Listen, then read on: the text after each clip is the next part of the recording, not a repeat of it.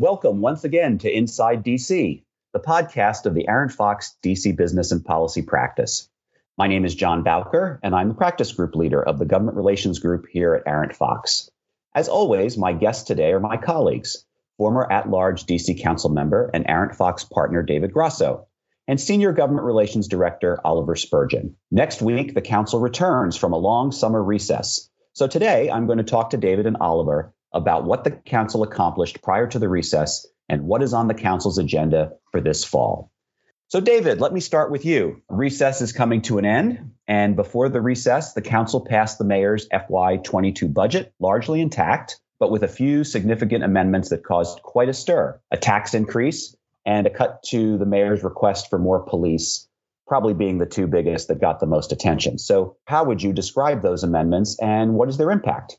Well, John, it's good to be back, and I'm excited that the council is coming back into session next week. And I know that everyone is looking forward to a productive fall. The budget this year was delayed, as we all know, and ultimately passed in August. This is the new fiscal year for the District of Columbia starting on October 1. The council did make some significant changes, as you noted. One of them that I think is really popular is a full funding of full time school librarians. So now every single school in the District of Columbia will get a librarian. They also put uh, six plus million dollars into violence prevention programs, really moving away from the mayor's desire to increase the police force and moving towards alternative programs that are supported by the Attorney General, the Office of the Neighborhood Safety and Engagement, and other folks. The big number is the $41 million that they included for excluded workers. Uh, so that was an increase. They added another six million towards the end of the budget process.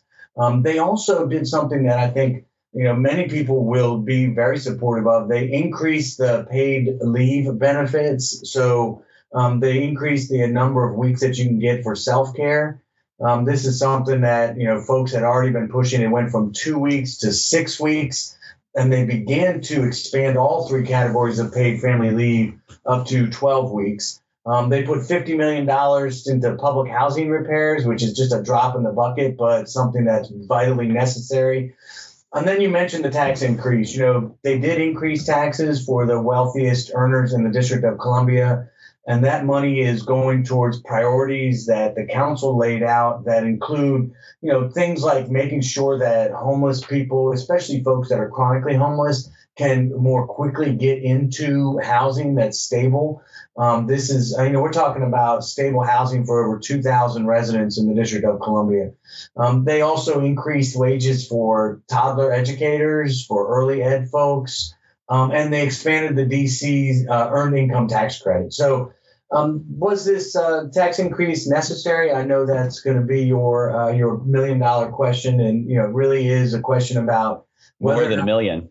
yeah, a lot more million. you, know, it, you know, it's whether or not we wanted to move these priorities up to a, a, a, quicker on a quicker pace. I mean, I think the council would have done all of these things over the long haul, but there wasn't the money in the budget to do these things. And I think especially trying to remove or completely eliminate chronic homelessness for adults, this was what they felt like they had to do. So it's you know it, it is what it is. It's been done now. It's going to bring in an extra 175 million dollars per year for the next four years. Uh, so that's a significant chunk of money.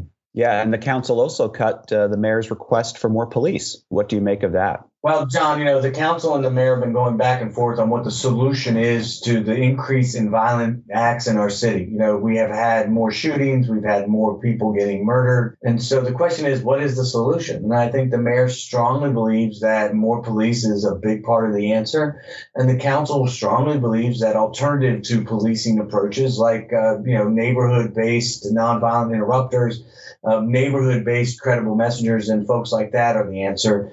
Uh, they've been going back and forth. You know, Council Member Allen, um, the mayor, even the police chief has been getting involved. And I think the council said, you know, we're not going to just jump right in and increase the number of police officers. I think they had a pretty in-depth debate around whether or not they could even hire more police officers if they put the money in there because you know it's not a responsible approach to hire up really fast in the police department. You want to do it deliberately with qualified people over a period of time. So there's going to be money there. I think they're going to bring in 50 more police officers almost immediately uh, and then expand that over the next couple of years. But this is a gosh, this has been a debate going on since uh, I was a staffer on the council back in the late 90s and early 2000s. And of course, informed by the Black Lives Matter movement and the defund the police movement. You know, here at home, we're talking about those things as well as a big national debate. That's right, John. And it's good that we're having these conversations. And I'm impressed with the council and the mayor for pushing what they believe in these areas. You know, in the end, the public has been also weighing in pretty big. You know, there are big parts of our community that want more police, there are others that don't. And it's one of the more complicated policy debates that I've ever seen and something that frankly nobody really knows the answer. I heard an article the other day on violent interrupters, it's been around since early 80s and it's still out. The data is out on whether or not they actually have a big impact. And you know, I think the answer really from my perspective is that it's both ends. You have to do all these things. You have to have police there, but you also have to have community based approach that actually listens to the community, works with the community to provide safe spaces and to provide consequences when people aren't willing to participate in society in a safe and, and healthy way. So, you anticipated my next question about whether or not the tax increase is necessary. And as you well know, um, many in the business community and many of our uh, clients um, opposed uh, the tax increase, particularly because the American Rescue Act, uh, passed by Congress, makes over $3 billion available to the district for COVID response, which of course is, you know, a once in a generation, maybe a once ever, you know, sort of uh, opportunity. So, so what kinds of choices did the council make in the allocation of the American Rescue Act money, and and how long can we rely on that money, and when does it run out, and what do we do then?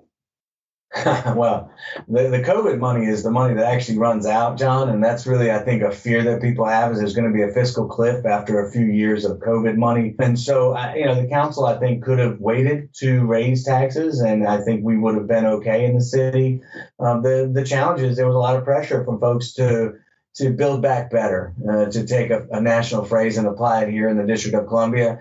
Uh, they didn't want to just go back to the same old way of doing things. And so they decided to increase taxes on individuals earning over $250,000 uh, in income per year.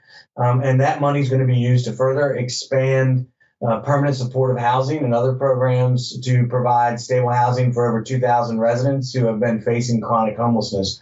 Um, that is a big deal. Um, these are, you know, folks that uh, we realize now after studying it more and more that Many, many, many of these folks are dealing with complicated mental health issues, with complicated life circumstances, who need permanent supportive housing.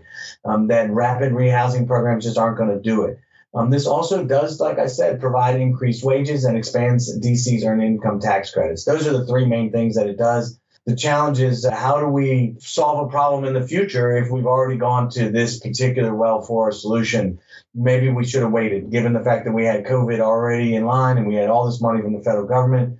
Um, that was the biggest argument against it was wait, do this when it's absolutely necessary for the economy to thrive. The opposition to that argument, which are the advocates who won in this regard, basically said, no, now's the time to solve these problems and we need to build back better today. Yeah, and we have a much more progressive council that uh, seems to be receptive to those kinds of arguments. Obviously, I mean, I when I was on the council last year, I voted against the tax increase because I didn't think it was the right time. The woman that replaced me on the council, Councilmember Christina Henderson, decided to vote with them this year. And in fact, you know, that is part of the deal. I mean, the the society and the communities that we represented are, are, are changing, and we have to be responsive to that. And I think the council was. Thanks, David. So let me turn to you, Oliver. And as always, I turn to you to ask about the impact these policy decisions have on DC residents and businesses. So, what do these policy choices and funding decisions made in the council's revision of the budget actually mean for the folks who live and work here? And who would you say are the winners and losers in this budget round? So, this budget is really, really complex and comprehensive. There's a lot in there for people who are workers who are trying to grab the next rung on the, on the financial ladder, folks who are really harmed during the COVID pandemic and also trying to regain their footing as well. And there was also some additional assistance for businesses. You know, as you know, John, much of our economy is really driven by nightlife, by entertainment, and by folks going out spending dollars at bars and restaurants and in the arts. And there was a good bit of money, about $88 million, to help those businesses who have outstanding back rent from the pandemic. Unfortunately, some of those businesses didn't receive federal dollars, or the money that they received wasn't enough to help them recoup the losses that have previously occurred. And so the council did a really smart thing. They said, you know what? We're going to increase taxes on some high earners here, knowing that the folks that David talked about who make above $250,000, we're going to take a hit but also in the back end, some of those folks probably saw on the business side some alleviation if they ran a bar or a restaurant or in the arts because they had some outstanding back rent as well. So the council is pretty smart about trying to squeeze on both sides of the balloon here and both help businesses on one hand, and then for the folks who have to pay, probably run those businesses that have done pretty well, and to kick in a little bit more. But it's going to a good place in helping out with early childhood education and homelessness prevention. I like to always term these sorts of discussions and dynamics as sort of the wealthy versus workers, right? Right? There's this dynamic that folks who did pretty well during the pandemic could afford to kick in a little bit more to help out the working class here in the district.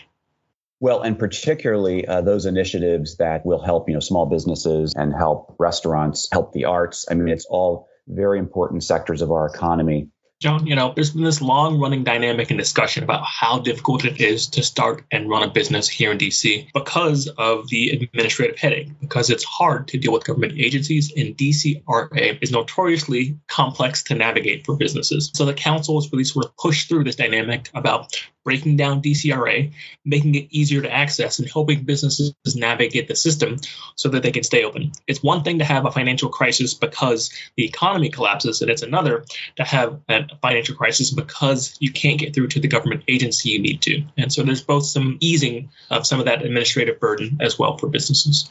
And that breakup of DCRA is something that Chairman Mendelson has been pushing for a long time. Yeah, yeah, it's been a, a long-standing priority for him, and I'm sure you know as much as you heard some gripes from people who run businesses about the tax hikes, uh, I imagine they were pretty happy about the effort to break down some of those silos.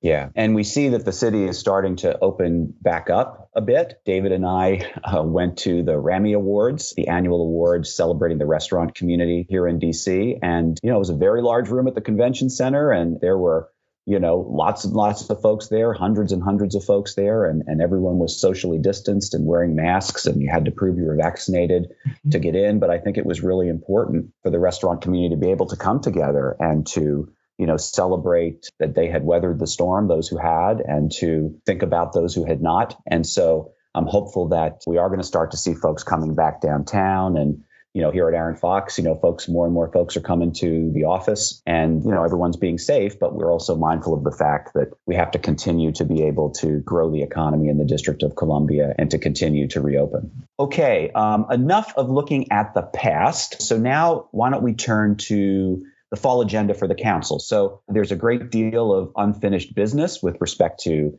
education, COVID economic relief, reopening DC, as I just mentioned. So David, let me ask you in your years of work as both a council member and a council staffer. The council doesn't, you know, disappear during the summer. There's a lot of work that gets done. So, what did the council do during the recess and what's going to be on the agenda this fall? John, this is the opportunity now in the fall for the council to dig into some policy matters. They move away from budget and move into more policy and legislative work. And so this is when they start having hearings, passing laws, and this is the first year of a two year council session. So they're not really going to be pressured to get it done by the end of the year. So these are really more of the in depth hearings that'll happen. And what happens during recess, although this year's recess was truncated pretty severely, so there wasn't a lot of time, but mostly what happens is there's a lot of work being done on research and benchmarking policy ideas by the staff who then can produce legislation. And just some of the hearings that are coming up that I think will be hot topics in the fall, you know, other than the fact that there's going to be legislative meetings which we have one next week, is the first one after recess. Each month there'll be committee of the holes. You have a hearing coming up on safe passage to schools, which is, I think, incredibly important. You have lots of different hearings on pandemic recovery. You know, basically coming back from it. How's it going in the education? Uh, the chairman already had one on education last week. There'll be more on those. The more on on the health impacts. You know, the Department of Health is going to come in through the Committee of the Health led by Vincent Gray to talk about the pandemic recovery.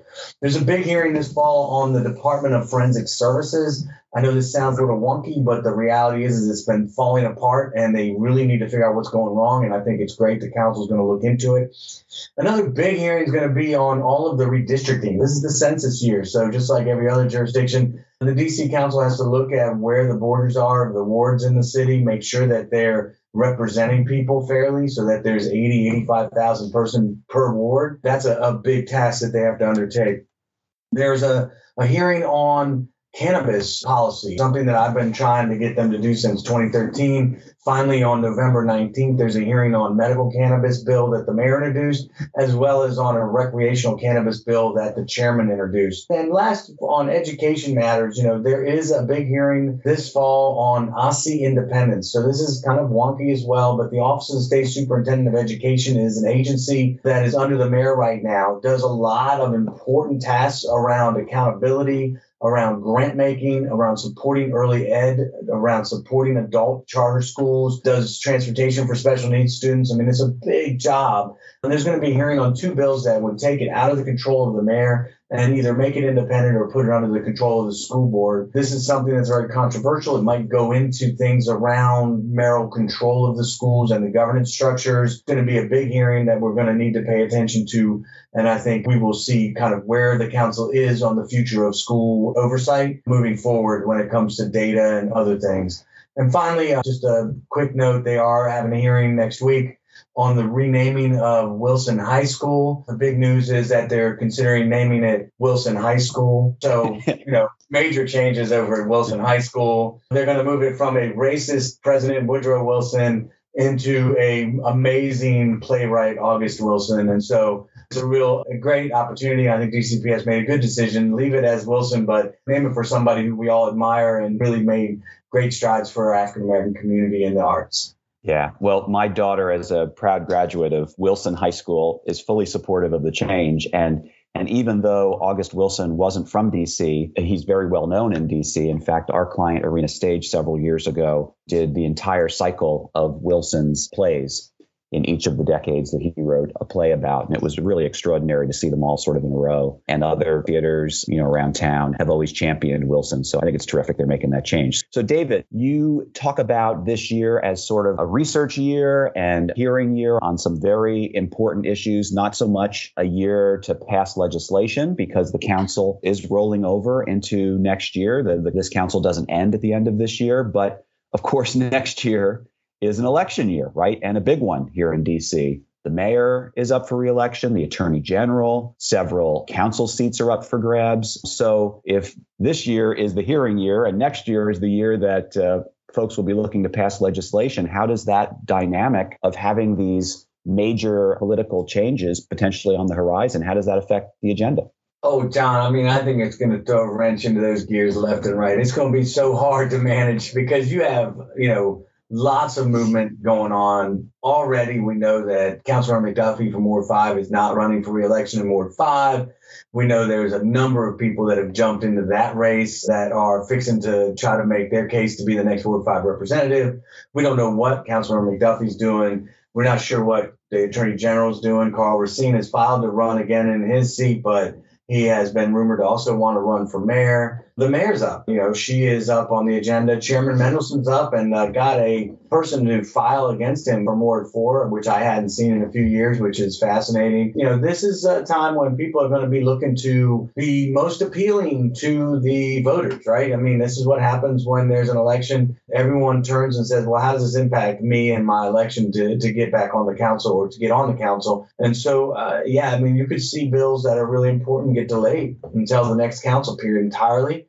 You could see other ones get fast tracked to get done before the end of this year, so it's not right in the middle of the election season. But you know, if you're asking me, you know, I would say that June is the primary, so we're already in the election season. So I think we'll see some. As my former boss, and uh, may she rest in peace, Sharon Ambrose used to say, "These are the crazy times, and anything can happen will happen." So you just have to be ready, put on your seatbelt, and see where it goes. Right. So was it a surprise that Kenyon McDuffie, for example, said he's not going to run for his seat again? I mean, that, of course, is the early one now that everyone is looking at because a bunch of folks in the wake of his announcement have indicated that um, that they'd like to run, and it's probably going to be a big, crowded field for you know an important seat in the city and a very important part of the city. Was that a shock, or was that kind of expected?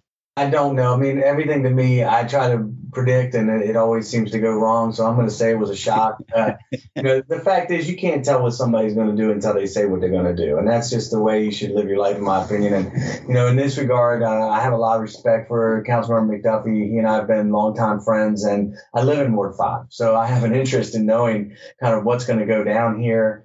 Um, like I said, we have three big time players. We got the president of the state board, we got the head of the Ward 5 Democrats, and we have Faith Gibson Hubbard, who used to be the student advocate and has been working for the mayor as the head of her community affairs office for the past six, eight months. And before that, she was the head of the Birth to Five coalition that the mayor created. I mean, so she's got her own name recognition that's out there. So, you know, when Christina Henderson won her race two years ago, a year and a half ago, there was 24 people in the race. And, you know, that was a vacuum that was created because I said I wasn't running and I stepped down to make space for other people to run. And so it just means you have to work harder. It also is important to note that public financing is now available. So you don't have to be known. You don't have to be out there pushing your name in this in the old school circles. You can go out and talk to your friends and say, "Hey, if y'all give me 50 bucks, I, and if I get enough of you to do it, I can be viable enough to actually put up a campaign. And that to me is important. You know, I'm proud of that law. I passed it and, you know, I, I, introduced it and got it passed and funded. And I think that's something that, you know, the city can be proud of because it gives access to the ballot to people that normally didn't have access. And that I think creates a better democracy over the long run. And so we'll see what happens, John. Yeah, it's going to be a very interesting year, that's for sure. Okay, Oliver, let me turn back to you and bring this back to the streets of DC and the everyday struggles of residents and businesses who are trying to come back from the pandemic. What would they like to see on the council's agenda this fall? Sure. So, you know, the school year is just in its infancy. And I'm sure, you know, as we go forward, we're going to see many hiccups along the way as parents and kids learn how to navigate the ups and downs of the COVID 19 pandemic. And I'm sure that's also going to suck lots of energy out of the chamber as legislators think about and marinate on the experiences of parents. They're going to hear a lot of feedback about what went well, what didn't, whether the air is safe, whether kids are getting sick. And so, you know, especially as we go into the fall and winter months, if we see cases start to inch up, you're likely to see the council pivot. David mentioned that this is an election year, and so they're going to be looking for issues that they can champion and looking to serve as sort of mouthpieces for what folks in the community and parents and families are talking about. So education is definitely going to be a priority. David mentioned earlier that, you know, we have seen a huge surge in an uptick in violence and unfortunately murders as well. There's likely to be continued debate debate around police reform, whether we pour more funding into that, uh, whether we need to expand the number of police, where we police, how we police. And there's also been some efforts to try and also root out some of the other issues. There are some bills that have been put forward around rooting out white supremacy, and then also providing more transparency into how we monitor police interactions with citizens. And so these sorts of issues are simple, they're not very complicated, there's no nuance to them, and they're enough that people can campaign on them and champion them issues when they go to the ballot box later next summer. So there's a lot on the minds of voters. I think a lot of this will also pertain to how people's economic fortunes are doing too. For all the tax increases that we're talking about and all the supports that we're talking about, it'll be interesting to see how quickly those dollars either rise the tide in those boats for folks or whether they don't make a huge difference. And so that debate will also continue as we go into the election as well. Yeah, and a critical issue that we haven't talked much about in this podcast today, but critically important evictions, right? And the city council had passed sort of a, a bridge, a period of time, so that uh, the ban on evictions doesn't expire all at once, but still a very critical issue. And a lot of folks looking to the impact of that, both housing advocates and folks in the access to justice community, and uh, and what effect that could potentially have on uh, folks who have been struggling. So, how do you assess that, Oliver? Yeah, it's it's a very worrisome situation. You know, our team has been discussing and been to several summits at the White House, talking about strategies to keep people in their homes, both here in the district and around the country. The mayor and the council have put forth the Stay DC program to help people who are behind on their rent and landlords who have tenants that haven't paid to help them obtain some of that back rent as well. But what you're seeing still is that there's a lot of effort and a lot of paperwork involved. Unfortunately, too many folks who are behind on their rent don't know about the availability of money that the council received from the federal government and have put forward to help them stay in their homes. And so it's both very much a surge from legislators and community advocates trying to get this information in front of people, trying to keep them in their homes, and also an effort to educate people about the process and make it as simple as possible. It's both top down and bottom up to fix some of the administrative issues and make it easier for people to apply and for landlords to apply on behalf of tenants or to work with tenants, and then to make sure that people know that this money is available and it's not very, very difficult to obtain because the goal is to keep people housed and keep them safe because unfortunately COVID is still a very real danger to folks, especially as we go into the colder months. Absolutely. And with all these important issues at the forefront, the Wilson building is still basically closed and meetings are still mostly virtual. And so it is a challenge, you know, for folks to be able to get in front of uh, council members, to get in front of folks in the mayor's office, to be able to talk about these issues. And obviously, we're doing everything we can to be a conduit to be able to make sure that folks are heard and that a focus remains on these critical issues for the city. So David and Oliver, thank you very much, as always, for your insights. This has been another terrific edition of Inside DC, the podcast of the Arent Fox DC Business and Policy Practice. And we hope that you will join us for future podcasts. And please don't hesitate to reach out to us at Arent Fox if there is any way we can assist you. Thank you.